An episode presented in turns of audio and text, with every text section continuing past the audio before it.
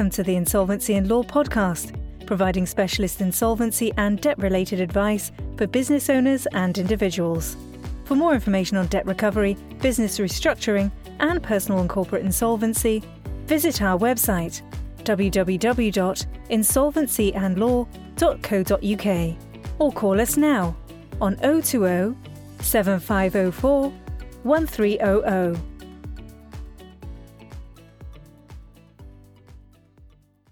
Hello. And welcome to the Insolvency and Law Business Advice Show, the podcast dedicated to credit management, debt recovery, and insolvency in England and Wales. Today, we'll be discussing what company directors can do to prepare themselves for an examination or interview with the official receiver. Have you been summoned by the official receiver to attend an interview or examination? If you have, don't panic. You've come to the right place. This podcast summarizes how company directors can prepare for official receiver examinations and interviews. For more information on how to protect yourself from adverse proceedings, call 0207 504 1300 and speak with a professional independent advisor at Insolvency and Law. In most cases, people are usually summoned by the official receiver's office for two reasons.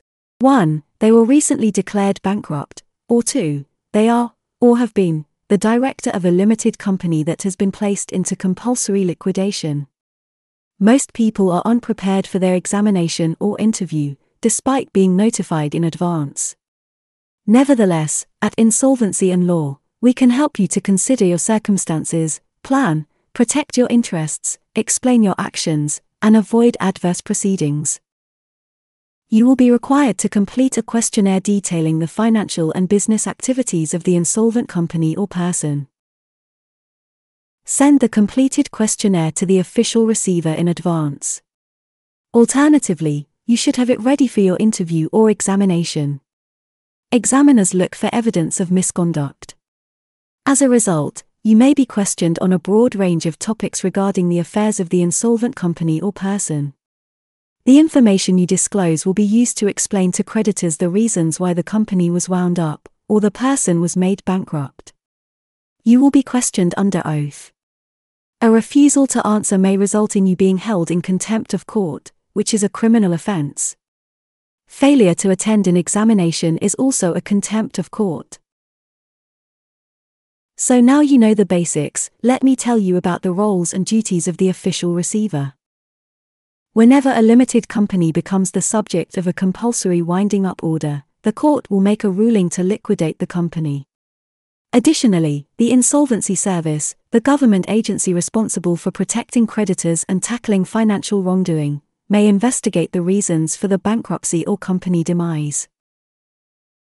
The official receiver is an Insolvency Service employee and an officer of the court who is responsible for bankruptcies and company liquidations they will appoint an insolvency practitioner to commence liquidation or bankruptcy proceedings, if there is an investigation to conduct, and assets to realize.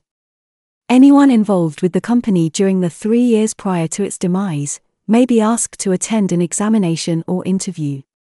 The same applies to anyone who has a relationship with an insolvent person in the period leading up to their bankruptcy.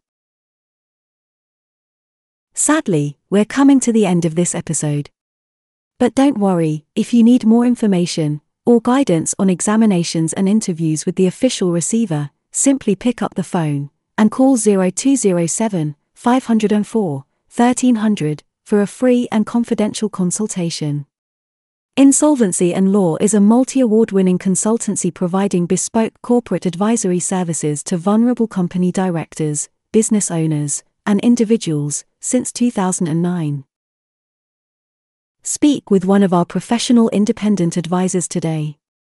Regardless of your situation, they can help you protect your interests and avoid adverse proceedings.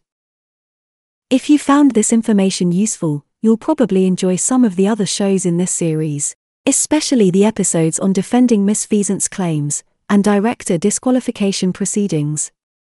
Thanks for listening to the end of this podcast. Goodbye.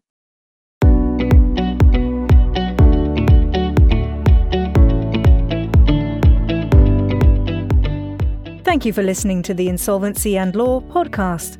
If you require additional guidance on any of the topics we covered today, visit the Resource Centre at our website www.insolvencyandlaw.co.uk or call us now on 020 7504 1300.